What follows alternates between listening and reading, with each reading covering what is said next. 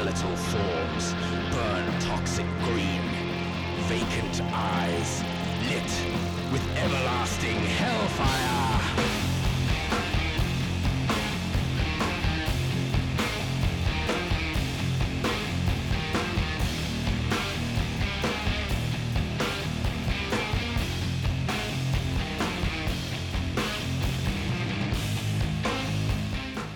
Hello, hello, and welcome to the Halloween special of Let's Watch Scary Movies.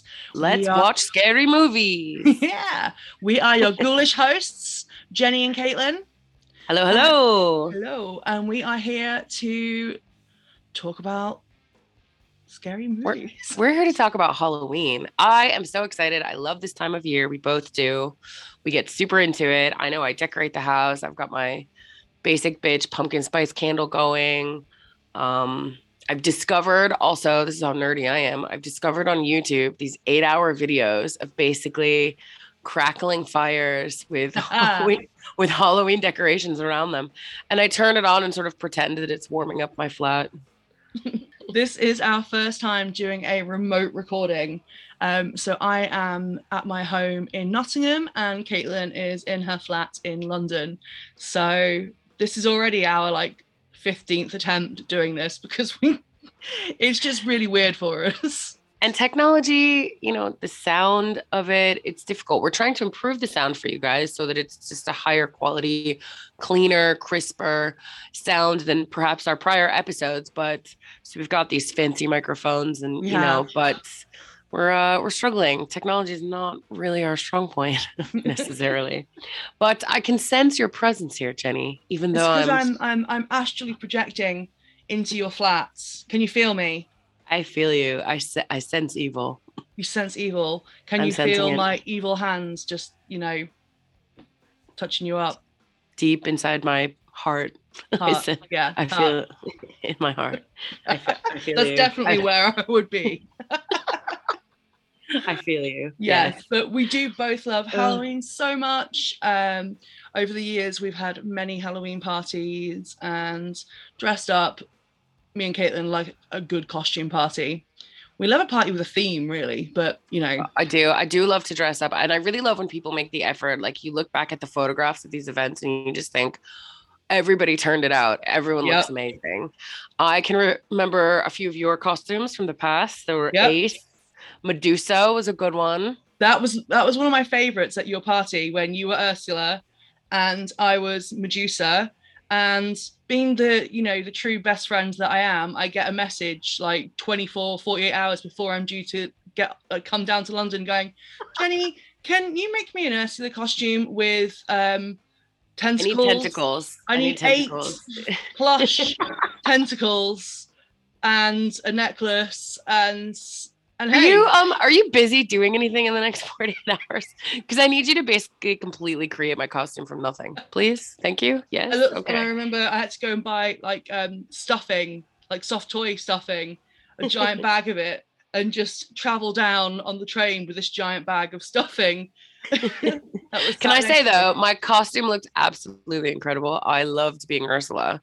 I, Jenny made me the necklace. I had the little shell necklace that kept Ariel's voice in it, and I had the seashell earrings, and obviously my tentacles looked amazing. And then I had a friend who was a, she was studying to be a makeup artist. Shout out to Natalie. She came over with her airbrush and spray painted me purple. Yeah. Um, that was great. But yeah, I loved your Medusa costume. That was a great one. yeah. I'm trying to think who else we've done over the years. I've done Medusa, I've done Oh, I did Black Dahlia a few years ago. That was one of my favorites. That's a good one. Yeah. It's Um, weird though because in America, as you know, I learned this when I moved here. You don't have to be scary. Yeah. You just have to dress up as something else.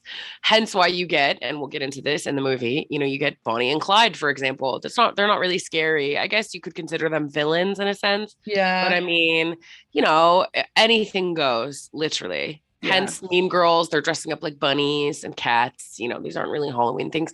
And when I moved here, I think one Halloween I dressed up as a cheerleader, and everyone's like, but it's not scary. And I thought, oh my gosh, I you're right. So then I was a zombie cheerleader. So Yeah. I rectified I rectified matters. But you know, I learned pretty quickly it better be scary in England because they're just not having slutty. You've got to combine the two. Exactly. What's better?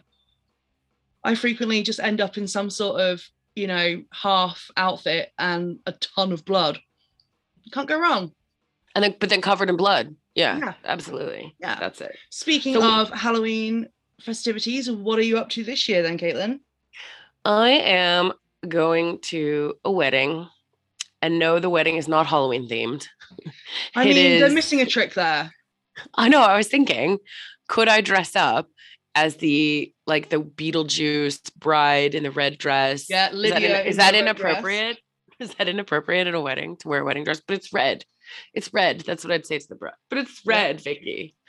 Um, yes, my friend Vicky. It, it's actually a COVID wedding, so it's rescheduled from last year. So, as far as I know, there's no Halloween theme. It's just be normal, and it's England, so you know, wear a hat, and that's it. so that's that's my plan, and I'm a little disappointed. It's not really a celebration of Halloween, especially after last year we were down.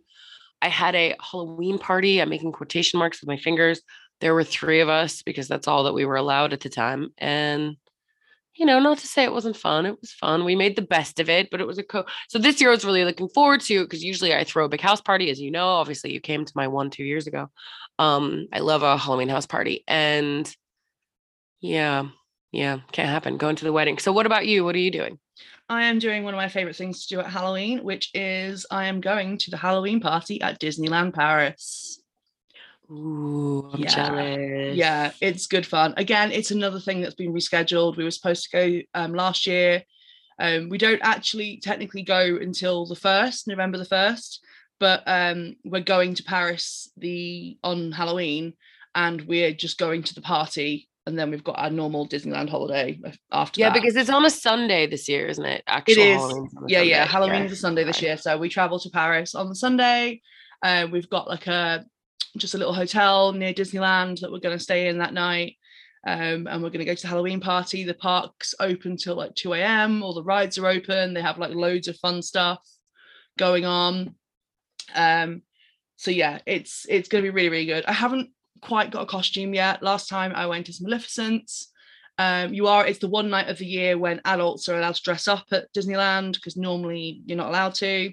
Um, so yeah, I'm I've got a few ideas. I was kind of thinking of being one of the Sanderson sisters um, from Hocus Pocus. What from Hocus Pocus? Yeah, Yeah, good. that's you my could go. You could be Madame Mim from Yeah. Sword and Stone. Yeah, although the thing is, because I always have different colored hair, and my hair is currently blue.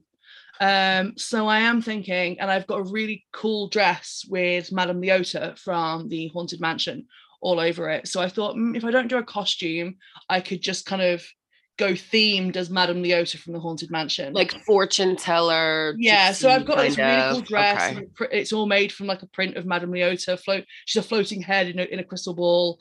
Um, so I've got a dress that's covered in in in that, and I've got the right color hair. I've got a cute little like purse bag that's like a crystal ball, and you know I could do all my makeup and get Ooh, some I like cool ears. But yeah, um, so since we're not going until the Sunday, I will probably on the Friday be um I imagine me and my friends will get together and dress up and have some sort of Halloween shenanigans. Halloween is just the best. I love I just love the feeling in the air. It's it's I know back home, I'm from Florida originally, and back home in October is kind of when the weather would change a little bit and it would not be exactly cold because actually I think it was uh, 94 degrees the other day Fahrenheit. Um and yeah, but you lose a little bit of the humidity that you've Mhm. had this relentless humidity that you've had for months at a time. October is always usually really beautiful in Florida. So, I, oh, I just love this time of year. And now, especially living in London, it does get downright chilly. Yeah. Um, but yeah, it's just that kind of feeling in the air. I don't like an electricity. I don't know how to Yeah, describe it. I just- love it. It's my favorite I love it. of year. Um, the leaves are changing, and all It's the kind of- food is brilliant. oh I've, yeah, you got that comfort, that warm comfort food. Yeah, and- I've already made, you know, so many soups. Even though we've had a bit of a mini heat wave here and well, say heat wave. It's been quite warm the last few days. It was like, we use the term loosely. In, Yeah, very loosely. But I went out at the weekend in I went out Saturday night in like a little skirt with no tights or anything, and I was warm. I was still too hot in like a t-shirt and tights. Uh, with no tights, a t-shirt and skirt. And I'm like, this is October. Like last this time last year it was freezing.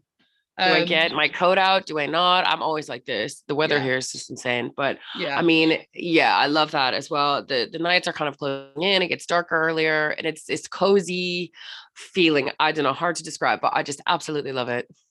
Yeah. And it is the time of year when I can go into most shops and buy um my decor for my house because it's the time of the year when everyone it's sells a stuff. it's a year-round Halloween celebration Yeah. at your house. I, That's I for post sure. I posted a picture of like my living room the other day saying, Oh, the Halloween decorations are up.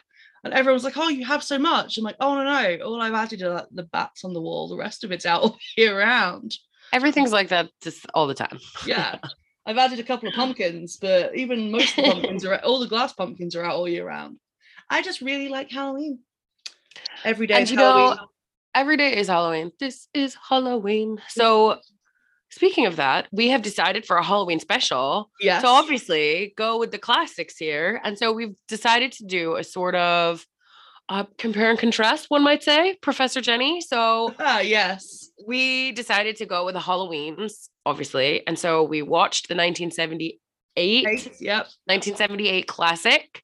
And then we followed it up with the 2018 a Halloween. I don't know if you'd call it a reboot, a retcon, Well, It's not a uh, reboot because a it's- sequel. yeah, it is, it's I would say it's a sequel because they have basically said that all other films in the franchise are no longer canon, haven't they?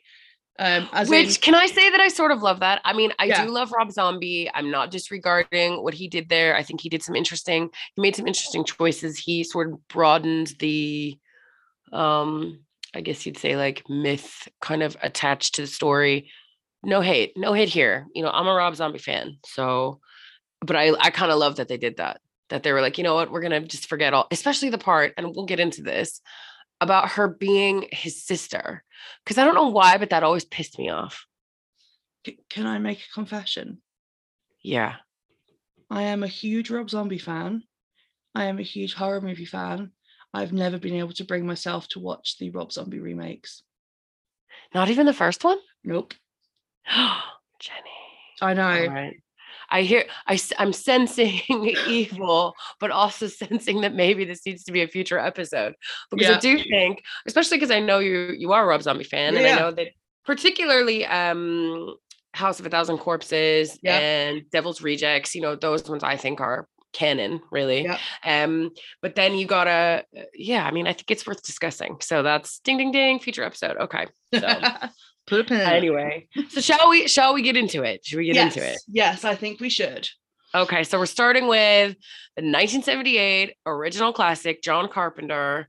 So if you had to give me some pentacles, what are you gonna give me here? Five.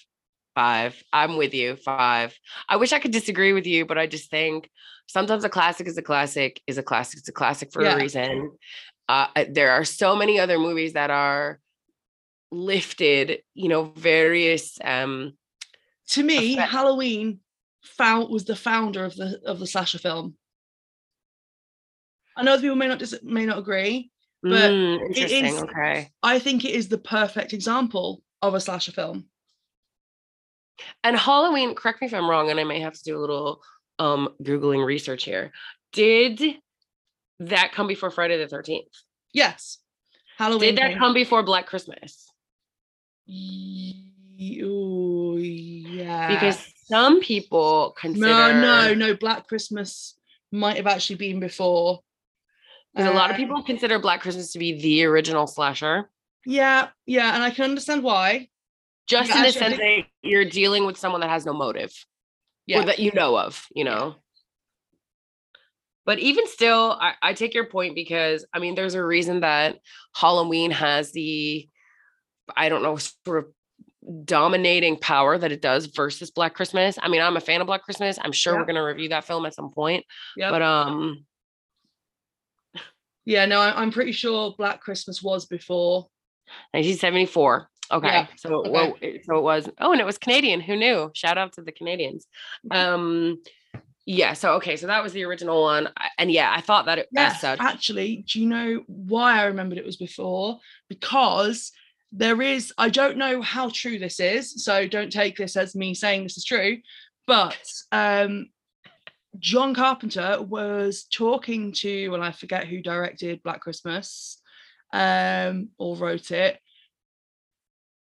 but I've definitely heard a story where when he was talking, John Carpenter was talking to um, whoever it was that, that, that Bob Clark. Bob, Bob Clark. Clark. I was talking to him about whether or not they'd ever do a Black Christmas sequel. And he was like, Yeah, if I did, I'd have it that like he goes, you know, he escapes from an asylum and goes back to his hometown. And there are, yeah, there are there are stories that potentially John Carpenter may have borrowed that idea for Halloween. But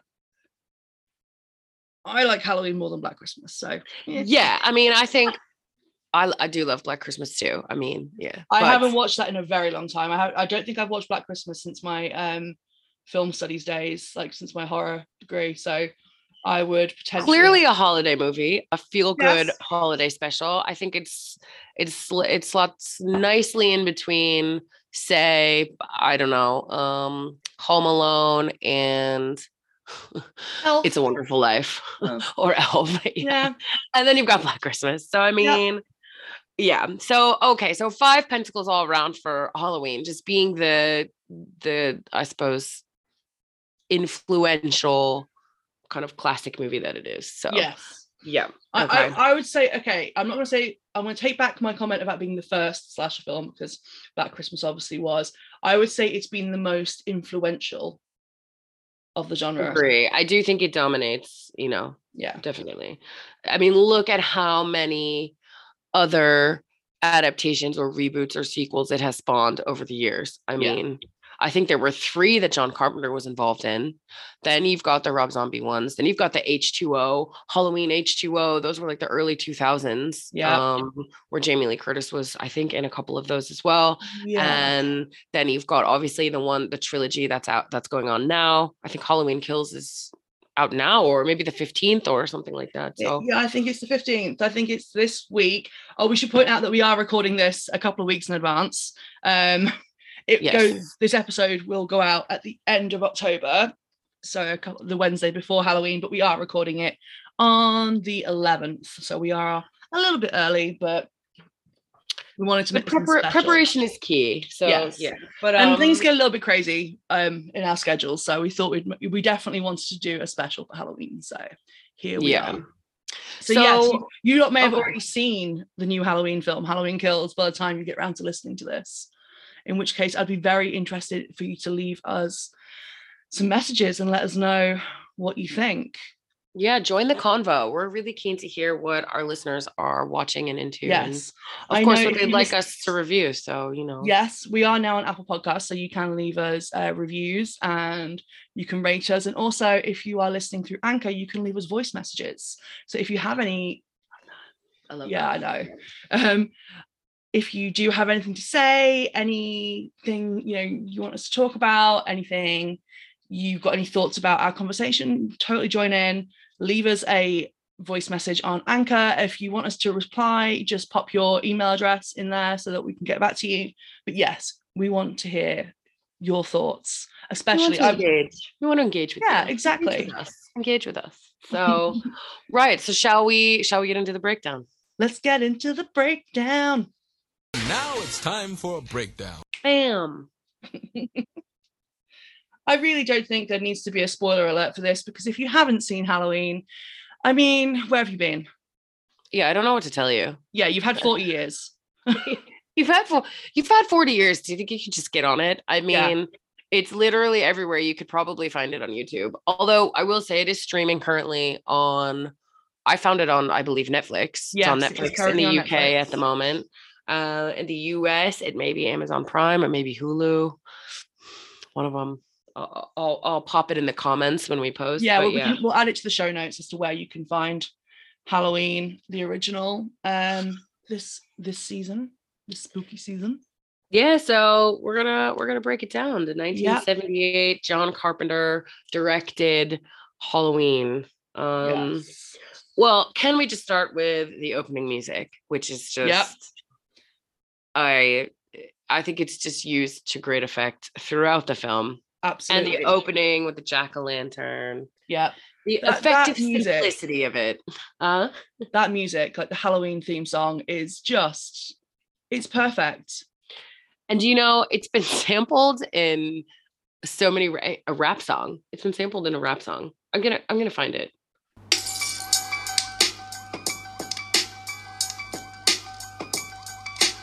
Okay. Yeah. but having said that, just sort of the sound effects in general, you know. Oh yeah. Um, and I think anytime you go back to a classic like this, I don't know about you, but I try to watch it this time with fresh eyes because I think the reality is that I've seen the movie so many times. I think it's really easy to kind of forget how uh, scary it probably was the first time around and shocking. Yeah, I think it's meant to be shocking. And I think to some extent we're desensitized in 2021.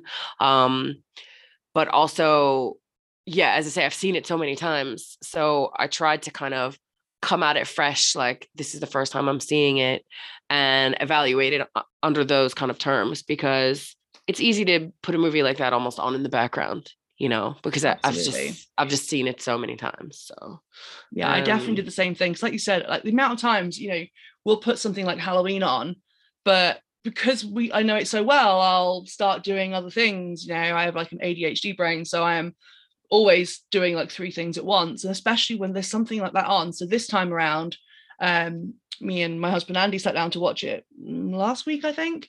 Um, Yeah. and I was like, right, you know, I, I've got my notebook. I'm I'm really gonna pay attention. And there were things that I picked up on, and not I hadn't missed them before, but I kind of forgot what impact they had. And like going Mhm. back to like the sound, like I, you know, I genuinely think I can't think of another film that does what I'd almost call like audible terror as well as Halloween. Like you said, like the Mm. sound, like straight away, it just it, it just creates this sense of unease that just follows you. it puts you on edge. Yeah, Yeah, it really does. And I know that we were sort of watching it remotely and messaging each other yes, we were. um, throughout the film with just a little bit of uh texting commentary there but because i know at one point so i mean you've got you've got the opening scene where uh which y- you know you should really talk about this jenny because she made a really good point about the kind of perspective that they use in the opening scene that the the first kill which is you know you kind of see it's Halloween and you see kids running in the street and then it kind of focuses on on this one house and you see Judith you know Judith Myers Yeah. with her boyfriend and they're kind of like making out. making out on the couch And- and but you're you know, but rather than you seeing the person watching them, you are the voyeur. You know, right because you can see through his little Yeah, we're seeing through his eyes.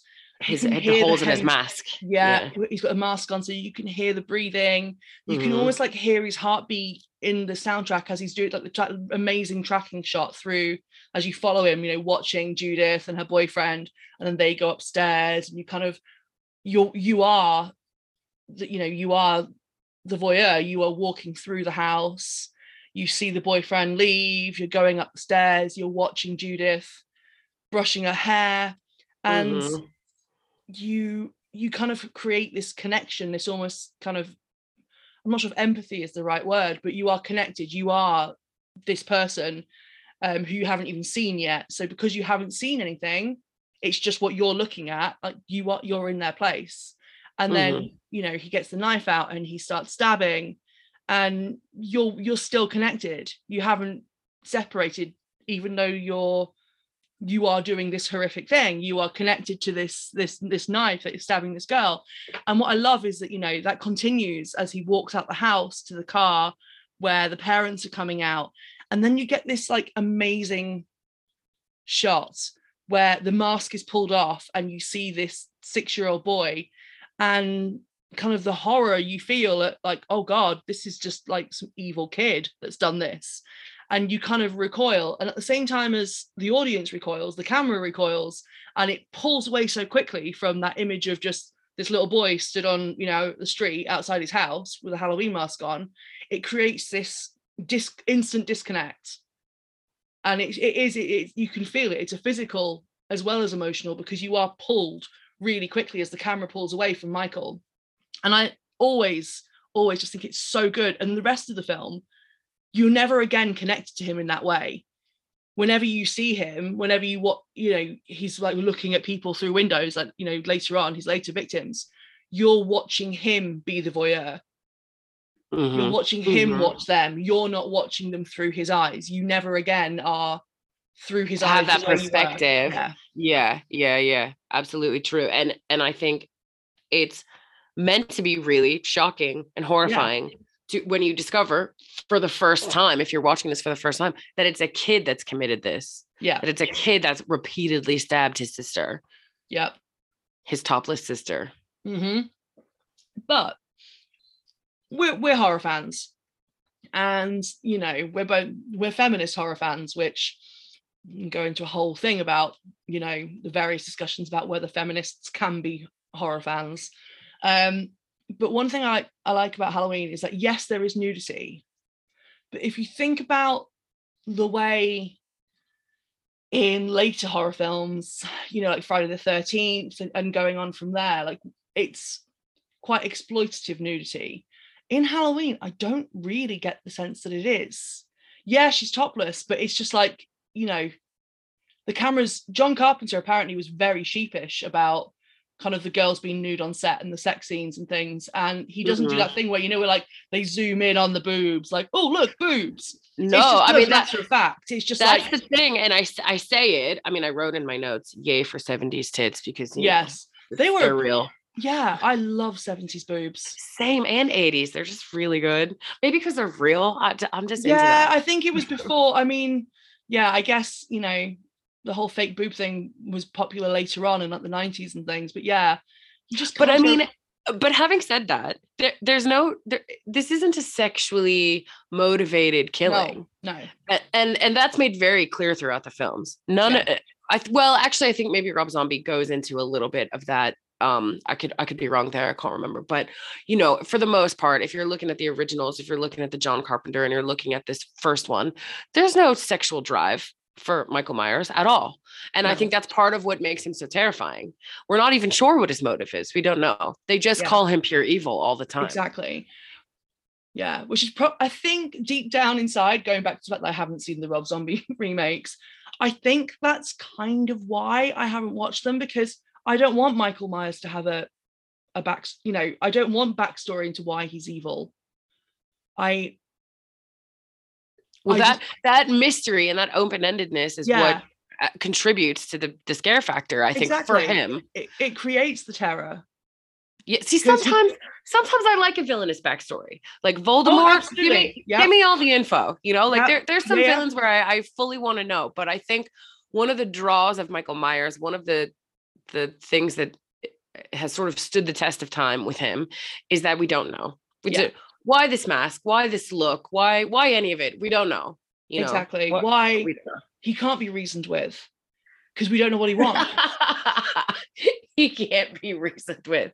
Michael, I just we need to have a talk. I just you know I've noticed Can you just put the knife down? I know you like it, but you know, if you clean your room, you can have the knife back. yes. You know, sometimes we have to compromise. Exactly. And no, no, you can't have any more pets. You keep killing them. You keep killing them. the goldfish was the last straw, Michael. he can't be reasoned with. But you're you're you are Yes. correct. He cannot be reasoned with. Uh, I don't know why that just killed me. um yeah. so where are we oh so you know and that's your opening scene and talk about an opening scene i mean there are some great opening scenes in the horror world and i think you know i think that one's up there um because again i think we we forget how shocking all that was particularly in 1978 now you know as i say we're desensitized but so then we go into so then it's dr loomis and the nurse yeah, or in the car.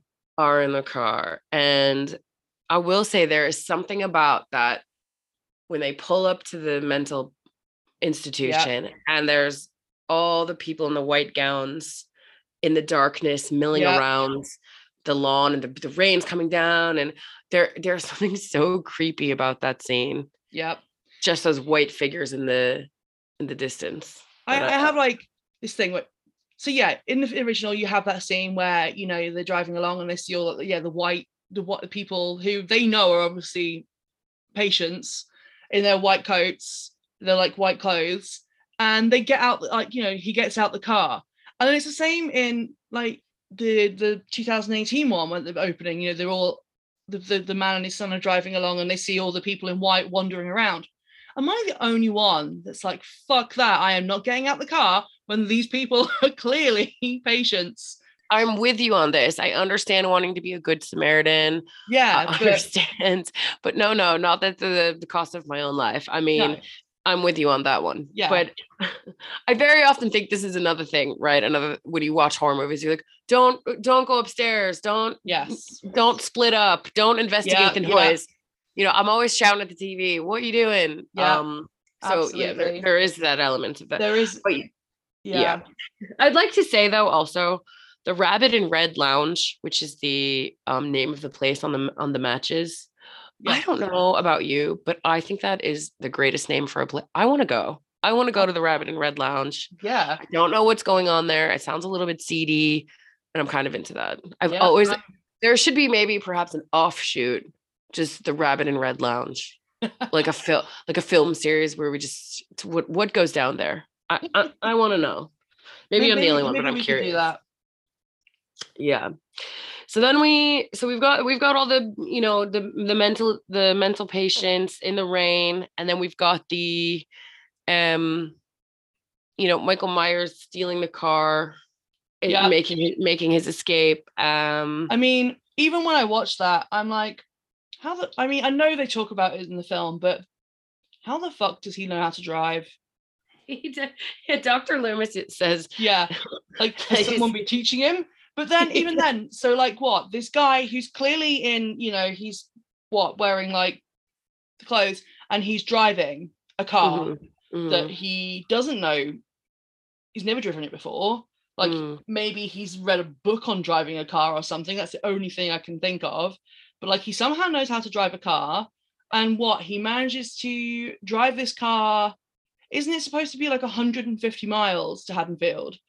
Um, I, I remember reading something many years ago, and they're talking about like the distance between where the, the place, where the uh, mental institution is, and where the where the where he- you know where he's from. And like so what? Nobody the police don't have like the number of the car the registration they're not looking it's for it. 19 it's 1978 i mean i don't know how things worked then but maybe they just didn't yeah you and, like, so he and but i'm guessing if it's that far like does he that means he must know how to refuel the car Well, do you remember he does actually stop? Isn't there's like a tow truck? That's how he steals gets, the yeah he mechanic. gets the the yeah. mechanic overalls. He he pulls to the side of the road, or uh, yeah doesn't yeah he actually change cars? yeah i think he He- does I think I think the tow truck has maybe a car attached to it. Even then, how does he? Uh, maybe he's really smart. He's intuitively clever. I'm just, I'm not sure. who Yeah, 'cause he, steal- he steals their car. Then he kills a mechanic for his overalls um, on the way to Haddonfield. And then later steals the mask from a hardware store.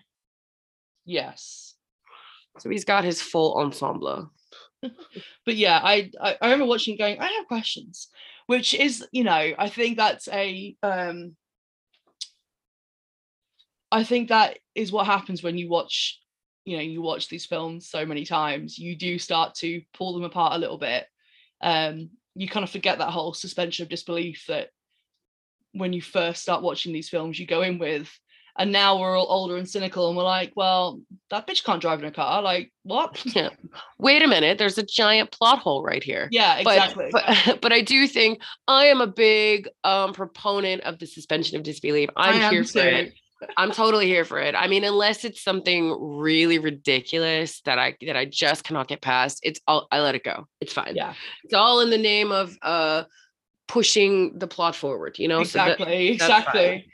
Um, so yes, I so yeah, they get to the the institution and you know the patients are are out. so that he steals the car and then he steals the overalls, he steals the mask. So he's all he's all suited and booted, he's ready to go. And then we cut to the to the teenage girls. So then Yeah. we've got I believe she her dad is sorry, um so Laurie Strode Yep. no of no relation to Michael Myers, let me say. I think her dad is an estate agent because he Yeah. talks about dropping the key off at the Myers place. I think her dad's trying to sell it, He is. Yes. so she Um, has to go and leave the key. which she does, and she runs into Tommy Doyle, her um the little kid that she babysits for. And then and then you kind of see uh there's sort of two they kind of go back and forth, I think, between the scene where Tommy Doyle's getting bullying Yep. or getting bullied rather. Um oh bullying in the 70s. It was just a simpler time. He's gonna get you. He's gonna get you. That's and that's it. that's the end of the bullying. I mean, I, don't know. uh, It doesn't seem that traumatic, but okay. Anyway, so then and then we've got Laurie Strode with her girlfriends who I love all the banter between the girls. I really do. But I have to say, it's like they're sort of supportive of her, but they also kind of bully her. It's a strange kind of relationship she has with those girls. But you've got Linda is one of them, and Annie, I believe, is the other. one. Yes. And like one of I, I always get them mixed up, but you know, one of them's like a cheerleader. Linda is the one that says totally, Yeah. totally. She's the one that's always saying totally. And then Annie, who has the shorter hair, who's also babysitting. She's the other babysitter. And she isn't she the sheriff's daughter? yes, who likes to smoke weed, which I also love. Hey, Yeah. it's the 70s. You know, Exactly. why not? Just get a little like- bit high. Yeah, they. Uh, I remember when we were watching it, and we, we were talking about her friends, and we were like, they're so mean to her in some ways. Like, they do, they do kind of tease her a bit. Sorry, and I did I did think as well. I did I was kind of noticing this just in terms of you know, and we will certainly um do a little bit of a deeper di- dive into um the final girl and all of that. But I th- in many ways I find they sort of set Laurie apart. I mean, even just if you look at the three of them walking down the street and you've got her friends are in you know trousers they're wearing jeans she's in a skirt and like a cardigan carrying all of her books you know Yeah, she's the she- she studious is she's quiet one yeah, she's the one. You know, she's such a good girl. You know, she's very non-sexual. She's um, she's a virgin. She does as she's told. You know, she does what her dad asks her to do. She does kind of what her friends. But she's she's such a good girl. Like she does smoke weed because it's expected of her. She always just seems to do what's expected of her. She's so and I think she was she was written to be so normal yeah you know in her in her outfits in her um kind of yeah like how she looks how she carries herself how she behaves she she is just good and normal and there's even there's even a scene later when she's babysitting and she's wearing an apron. Yep. You know you know so eh, the the costume choices and even her bedroom. I think there's a scene where she goes and lays down in her bedroom and it's very girlish. You know i wouldn't i wouldn't guess that she's 16 17 years old from that you know? Yeah. It- it's like a little girl. Yeah. Um and yeah it's interesting what you say about the pot smoking because i saw that differently. I saw the pot smoking as them trying to make her a little bit more kind of less goody two shoes and a little bit more likable like okay she's not perfect okay she's a little bit more that makes her a little bit more accessible to us as an audience yeah like, yeah okay, absolutely but yeah it was the fact that you could tell she doesn't you know she's like coughing when she's smoking so it's clear she doesn't do it a lot you know she's kind of she she uh, annie's you know toking away and she's fine and then laurie gets it and she's like coughing and spluttering and, and things and it's like okay you know she's she's not saying no or anything like that she'll do it because she wants to be like everybody else and like her friends and and everybody but it's obvious that it doesn't come naturally to her. Yeah yeah okay yeah. Yeah so she but i i still t- i like that she smoked the pot. Oh, was- yeah, I was- absolutely. I was there for that yeah. Yes. Then so then we go into well i mean so from there it's really just it's babysitting time. So i remember Um, watching this and messaging you like is this really what babysitting is like in america? I know like which part of it? Which- i don't know just the fact that you know they were babysitting at you know several houses on the same street and they were coming around and like they seem to have the kids for like like how long are these people gone for I mean, I got the feeling like I guess the parents are going to some sort of Halloween rager, and so mm-hmm. they're hiring babysitters for the. I mean, it's Halloween night, so I'm guessing that the parents are out doing their their thing, and so the babysitters are, are expected to take the kids trick or treating and then put them to bed, and then once the kids are in bed, it seems like then it's a free for all a little Yeah. bit. And I think back to my babysitting days. I certainly babysat on Halloween, and I took the kids trick or treating. I ate their candy after they went to bed.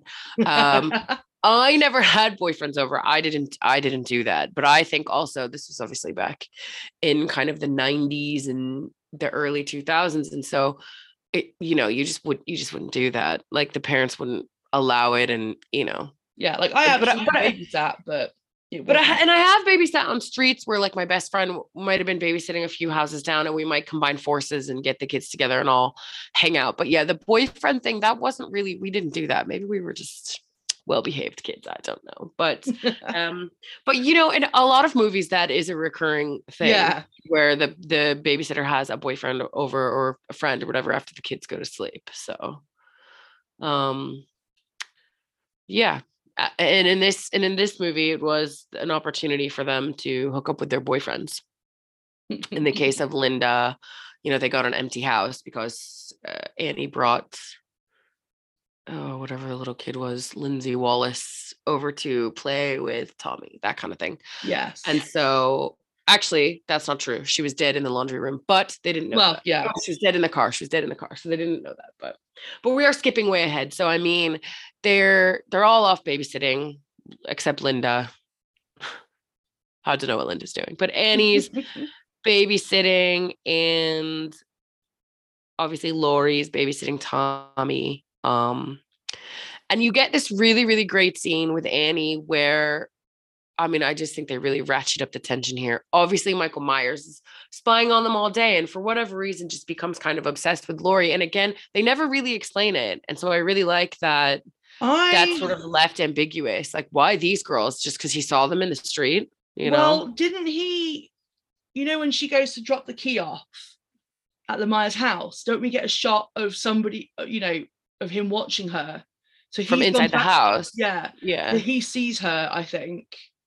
Um, and then just at the house, and her that- and her and- yeah, because you know, for whatever reason, Yeah. Well, so but you get this really great scene, I think, when with Annie, she spills something on her clothes. And so you were kind of watching her go out to the I guess it's like a a, a clothes washing outhouse. I'm not really sure. I didn't maybe it's I thought maybe it's a northern thing. I don't know. But um it seems that the washer and dryer are located in another part that Not just seems connected. really inconvenient. Not connected to the main house. yeah.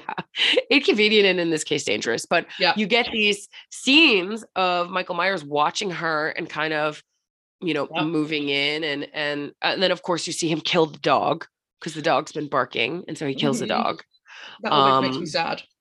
Of course, but I think here's just another um demonstration of just how evil, you know, this guy is. Yeah. Uh, the boogeyman, the boogeyman, you know. So man, um uh, so the killing of the dog is you know just it is sad i always hate to see a dog die i'd Yeah. almost rather see a human die i don't Oh, know what that absolutely. says about me but yeah whenever no, whenever I, I start watching a new film, I have to go on that website, does the dog doesthedogdie.com.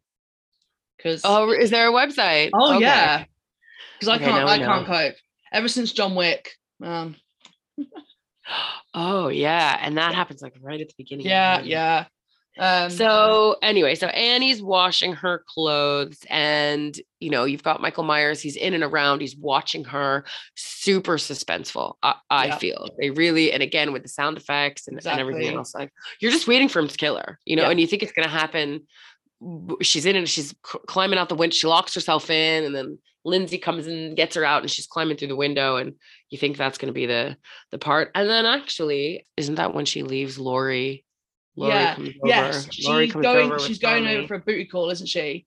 And she leaves Laurie with with her babysitting charge, um, and goes off. And but she does obviously doesn't make it because yeah, That's it. She takes Lindsey over to where Laurie's babysitting with Tommy yes, and to spend the night which okay, so that would not be allowed. No. That that is a strange thing. Here, you're babysitting my child, and then you take the child to another child's house to spend the night, and that child's a, a boy.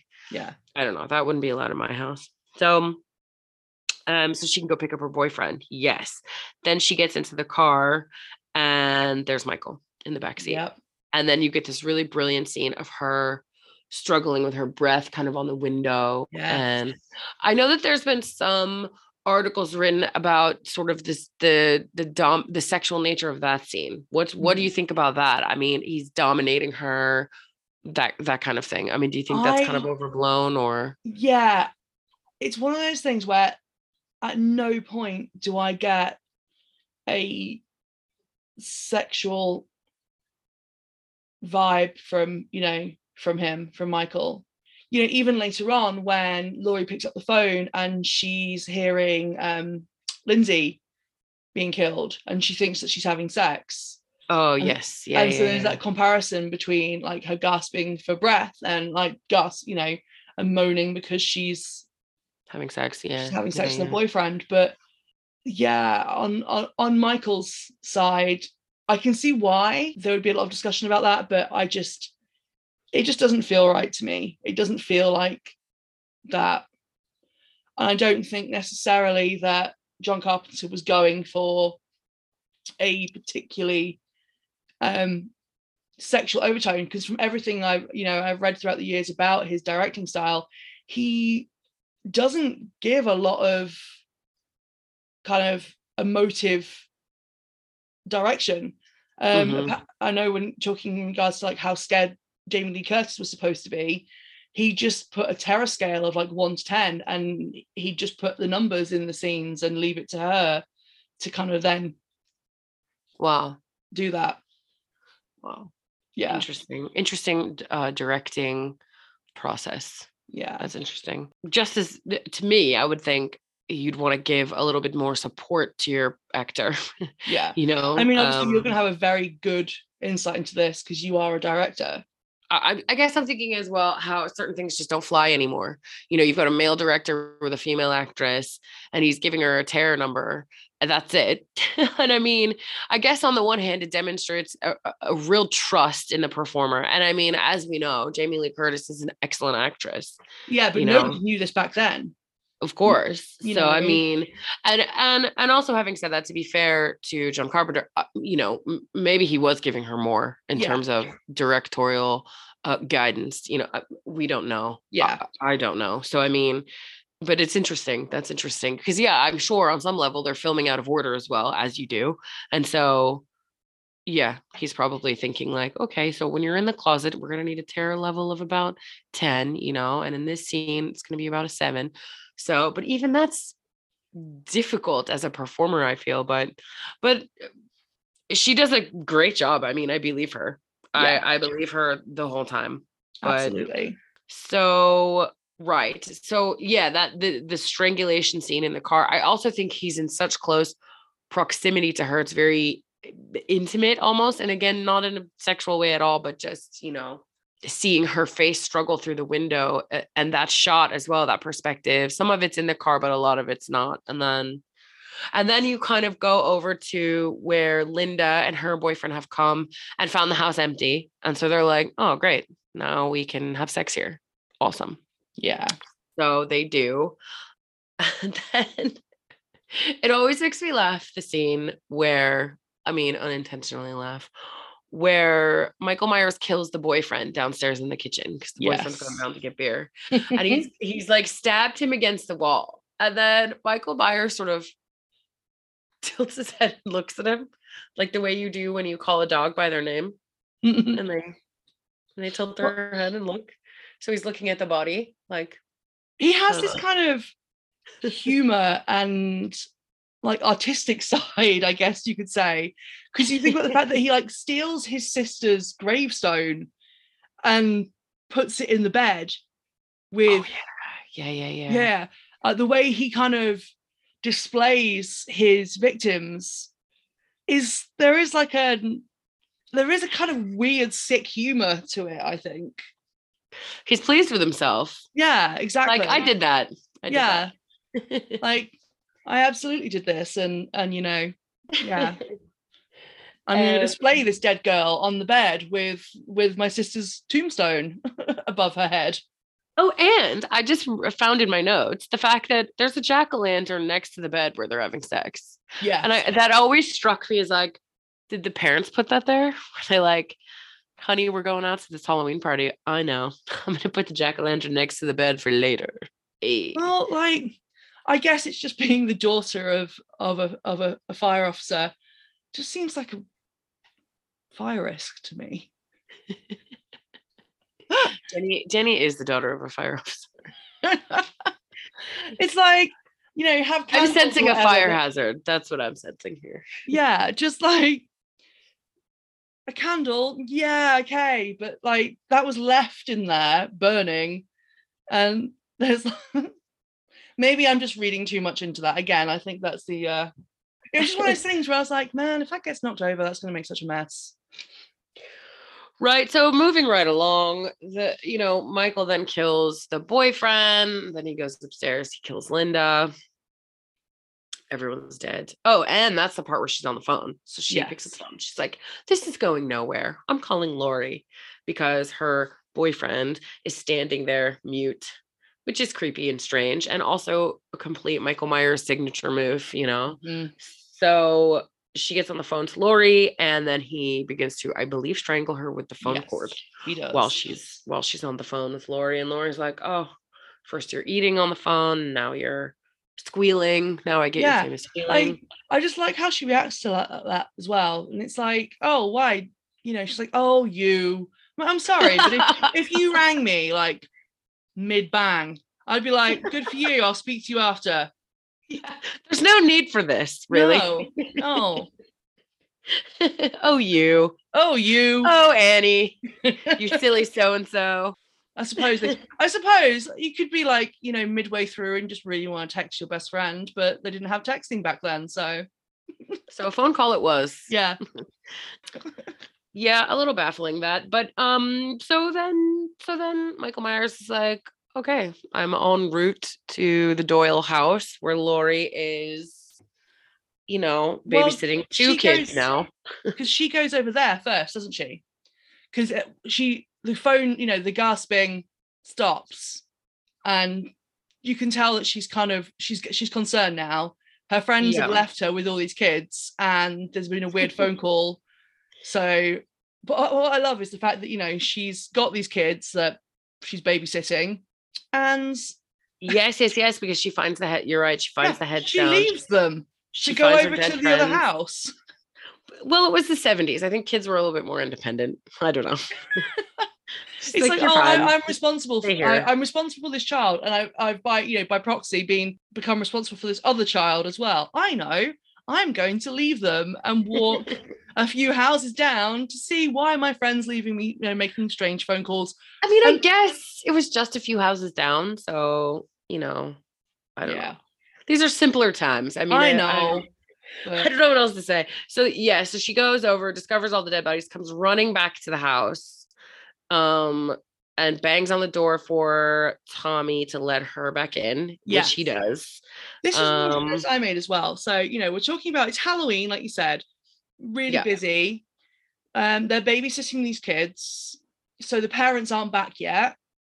You know, so what time roughly are we expecting parents back? Midnight? I don't know, midnight maybe. Yeah. So yeah. if we if we say midnight, being conservative, why is there nobody else awake in that street?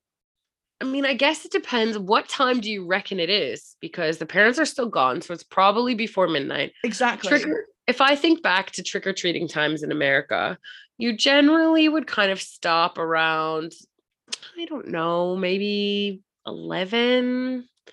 Exactly. uh, Well, uh, say let's just be even, you know, so say the trick or treaters are all gone home by 10 and the parents get home at midnight. So it's somewhere in between. But Laurie is running, screaming, you know, for help in the middle of this quiet street Mhm, and all the lights are off mhm. and nobody comes out. Like no one's still awake at all. I'm like, where the fuck is everyone? I mean, maybe all the neighbors, they have church in the morning. they're having a quiet one in. Yeah. Uh, they're they've gone to bed early. They're exhausted. I just remember like sitting there don't watching, going, "Where is everybody?" Where is everybody? And interestingly enough, this is a note that I made about the new Halloween that I liked. Yes, That there was a little bit more of that. Like exactly. people are out, people are out later. There's people around. So yeah, yeah. Yeah. So she's she's running around screaming. Yeah, you're right. And there's just not really anyone. Although the cops and Dr. Loomis have found the abandoned car. They, you know, they start to kind of catch up to things. Yeah, and there were a few things about the whole like I guess it's like the futility of like how pointless the the the, the law is in in relation to Michael someone like Michael Myers. You know, uh, Dr. Loomis and the sheriff are going around, and when like the sheriff first finds out, you know, oh Michael Myers is is you know missing, and like, oh maybe we should tell everyone, and the guy's like, well, no, everyone will be seeing him on every street corner. It's like, dude, you have a daughter out there. Like, yeah, wouldn't you be more concerned? Wouldn't you be like, yeah, let's tell everyone that there's a, a killer, a, a psychotic killer on the loose. Maybe they'll all go home and lock their doors. Yeah, that's true, actually. And we don't ever really get kind of an emotional response from him. Like, you know, No. your daughter's dead. She, Yeah. she was murdered. And they're so rubbish. At one point, they're like stood looking around, and Michael Myers drives slowly behind them. And it's like, what is the they can only look forward, Jenny. They can only Yeah. look forward. It was the 70s. They couldn't they couldn't turn their heads. They can't. No, it's just a one direction. What? It's a limited viewpoint from here, kind of forward. So, yeah. That's one thing I'll say for Michael Myers. He moves at his own pace. That man. Yeah. There's no rushing him. no no rushing him and by you know he wasn't you never see him run he never, Never. seems perturbed that you know when he spots like his his doctor with a policeman he's just like yeah i'm just gonna keep on rolling like behind like I got stuff to do. up, he doesn't look concerned he's like yep here i am Doing my purposeful Michael Myers stride forward. yeah But as you say, I'll never break a run. No, no. nope He's too cool for that, really. exactly Uh, he knows himself. He knows what he likes. He knows what pace he moves at, and that's the end of that. exactly Um, so then we get Laurie fighting back, really. So she's she's back at the house. The kids are up. She sends the kids upstairs, tells them to lock the door to the bedroom or whatever it is, and she stabs him with the first thing she can find, which is a knitting needle. i do love that Yeah, right in the neck, as I recall, right, right in the neck. And and she thinks that's it. And I think also probably people watching the movie for the first time are also thinking, she's done it. She Yeah. killed it. Because back then we didn't have you know we, they just didn't know that it's No. never that easy Now we know that he's pretty much impossible to kill. yeah So so up he gets back on the mission. Yeah. Uh like she so she like stabs him with the needle and he goes down oh, and bear in mind she drops the knife. yeah she drops the knife she doesn't pick up another needle and she kind of just sits down next to him and like has a little nap and when in my notes i'm like now is not nap time wake up but you know, she's just killed someone. So maybe it's the moral, you know, It's kind of it's the- it's repercussions. adrenaline sinking and things like that absolutely but Yeah. i'm just like yeah get up And- get out and then and then she oh she goes upstairs to check on the kids yep because she because she thinks he's dead oh but he's not so she t- so she t- she tells the kids to hide again oh and this is the infamous sort of closet yes scene absolutely where she then stabs him with a wire hanger I have to, she is very practical. You know, she will she's she's she'll use anything around her. I um, like that. think, I think there was a, a quote from you during the scene where What did I we were- say? we were commenting on her choice of weapons. I don't know if I could find it because Jenny and I were kind of texting back and forth. I believe it was something that you said about her using sharp, pointy things. Oh yeah, she likes to use sharp pointy things. Yeah, yeah. This this kind of scene around like with the children and things do, does have one of my favorite lines from the Halloween films. You know, when she's like they're talking about like the boogeyman and she's like, I killed him, and they're like, You can't kill the boogeyman. Yeah. Yeah. You can't kill Um, the boogeyman.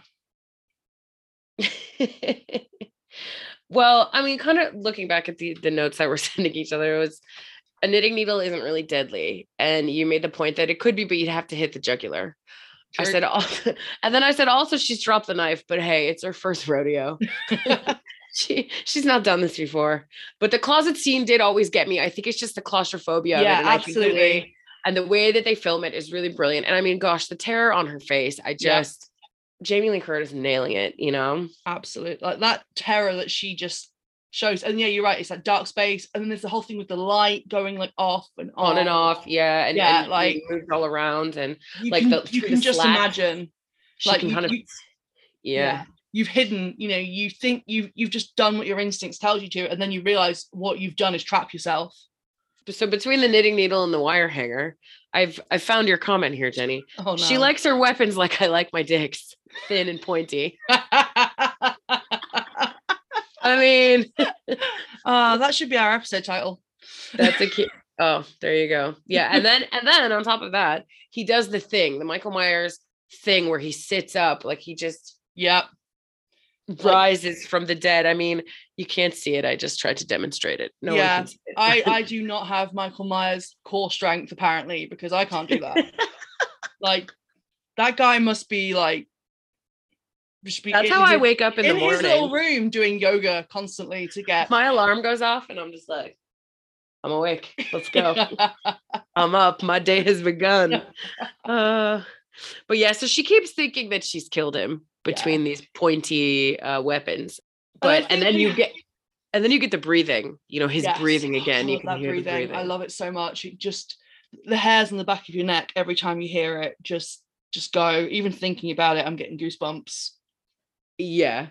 Um, and then of course you've got the scene where he so the, the police show up and Dr. Loomis and all that kind of stuff. And then you've got the scene where he is what pushed out the window shot. He's shot Yeah. and he goes through Yeah, the window, rolls off the roof and lands on the ground.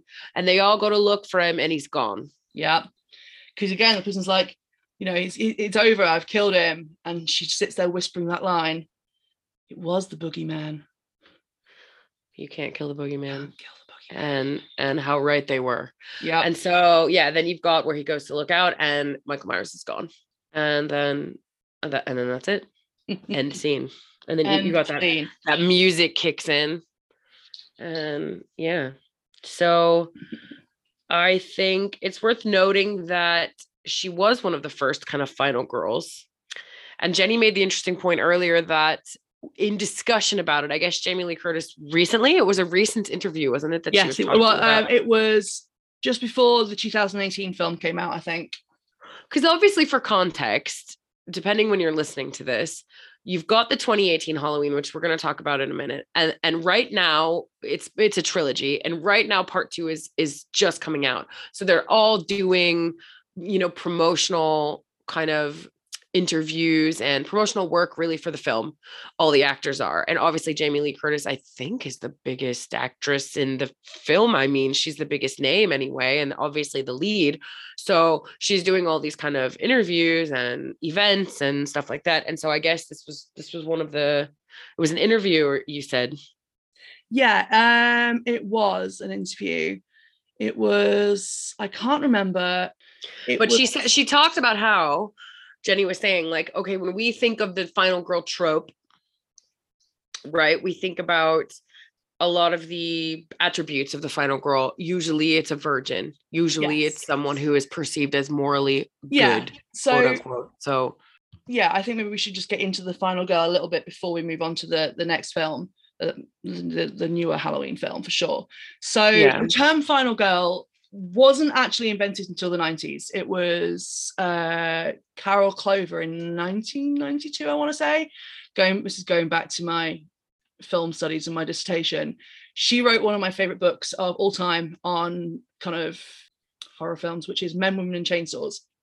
Excellent book. I recommend everyone. I love the read it title. yeah so she kind of coins the term final girl and her description of final girl is usually she is essentially the sole survivor of typically a slasher film Mhm. She's she's mainly linked to, to slasher films.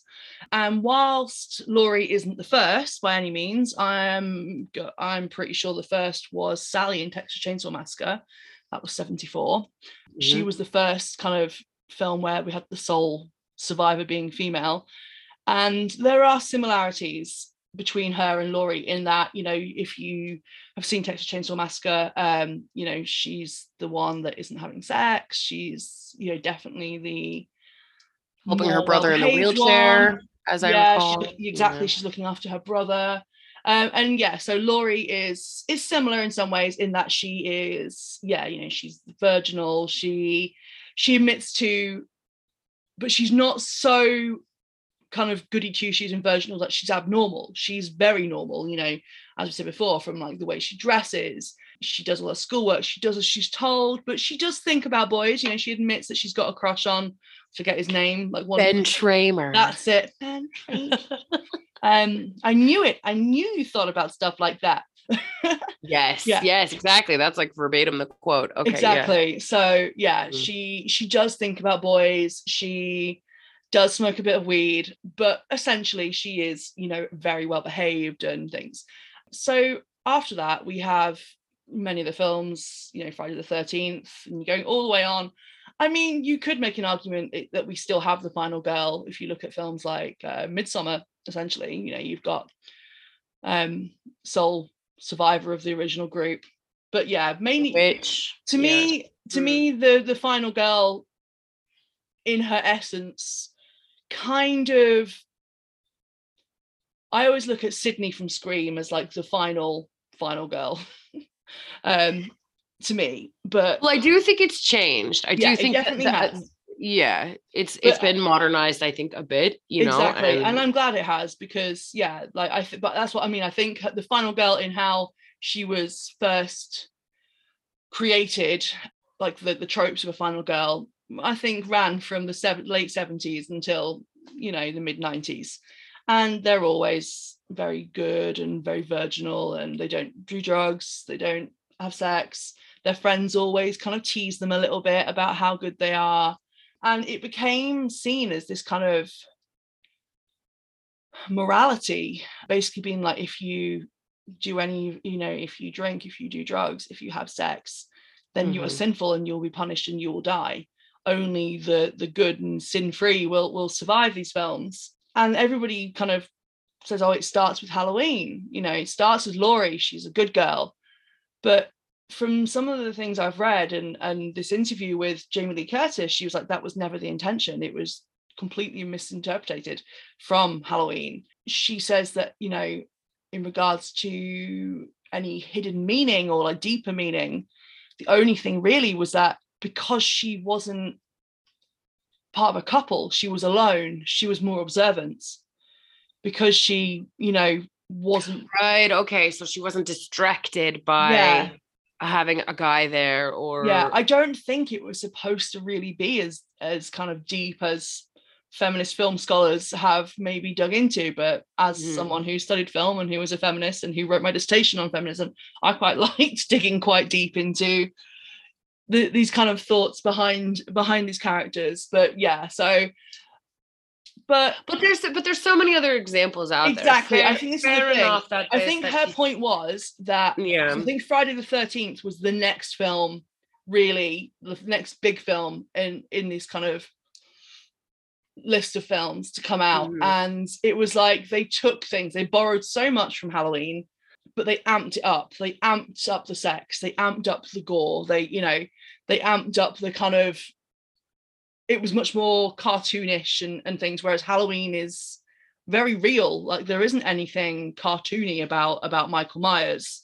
Whereas, you know, you get to the end with Jason coming out of the, the, the lake and things like that. I mean, it is yeah. there is a lot of there is kind of a, a solid campness to Friday the 13th that isn't there in Halloween. Um, Agree, yeah. so I- for me, I think that kind of weird deeper meaning about morality and sexuality comes from Halloween's imitators as opposed to Halloween itself. interesting it really is interesting and i think when whenever you're sort of analyzing uh films like this you know you've got violence being perpetrated against women. And so that almost i mean michael myers is a equal opportunity murderer um but he has certainly in this instance singled out female babysitters young you know female babysitters and then in particular Laurie and when you look at sort of the overall world of Halloween and the mythology of it and they they sort of you know in this film there's no mention of her being his brother. That's not a thing. That doesn't come until later and they debunked that in the new 2018 one as well they kind Yeah. of said no no no no we're not going there that came from other films um and, and I prefer that to be honest because as we discussed it it makes it it leaves it a little bit more open which is scarier but it's this idea that she was the one that was left you know she was the she was the the one that he couldn't kill and th- Yeah. and that fuels the obsession um but yeah it's still a lot of violence you know aimed specifically at women he seeks out Laurie as a woman so i mean maybe they sort of they took that and ran with it but it's interesting to hear you know modern day jamie lee curtis be like no no no no that's not actually the intent you know Yes, absolutely. but yeah okay so do you feel good about that uh Yeah, um, absolutely. commentary on the Yes. first halloween so part I one part, Part one one. 1978 halloween and we are coming at ya We're going to take a a quick moment. break. Yeah, we're going to Yeah, take a quick break. break coming at you with part two halloween 2018 so bear with we'll us See you in a minute. Did you guys see that new movie? Which one? You know, the uh, foreign one. It was, um, oh, black and white. It was uh, romantic, had a nice little. Oh, here we go. Uh, So, no? no, I don't think I did. Yes, you did. We went yesterday. Oh, yeah, that. What'd you guys think? Have you ever looked at a movie poster and said, I wonder what three ordinary people thought about this one? Well, don't worry. The Cinemadness podcast has you covered. From general knowledge to deep hidden gems, if it's a movie, the Cinemadness podcast will talk about it. It's like listening to three friends who love to discuss their favorite movies, found on most major streaming platforms. Did you hear that? Hear what? That voice. That voice is sounding like Adam. Uh, yeah, the voice that sounded like Adam. I don't know what to tell you. I'm just here to celebrate cinema. The Cinemadness podcast, celebrating cinema one episode at a time.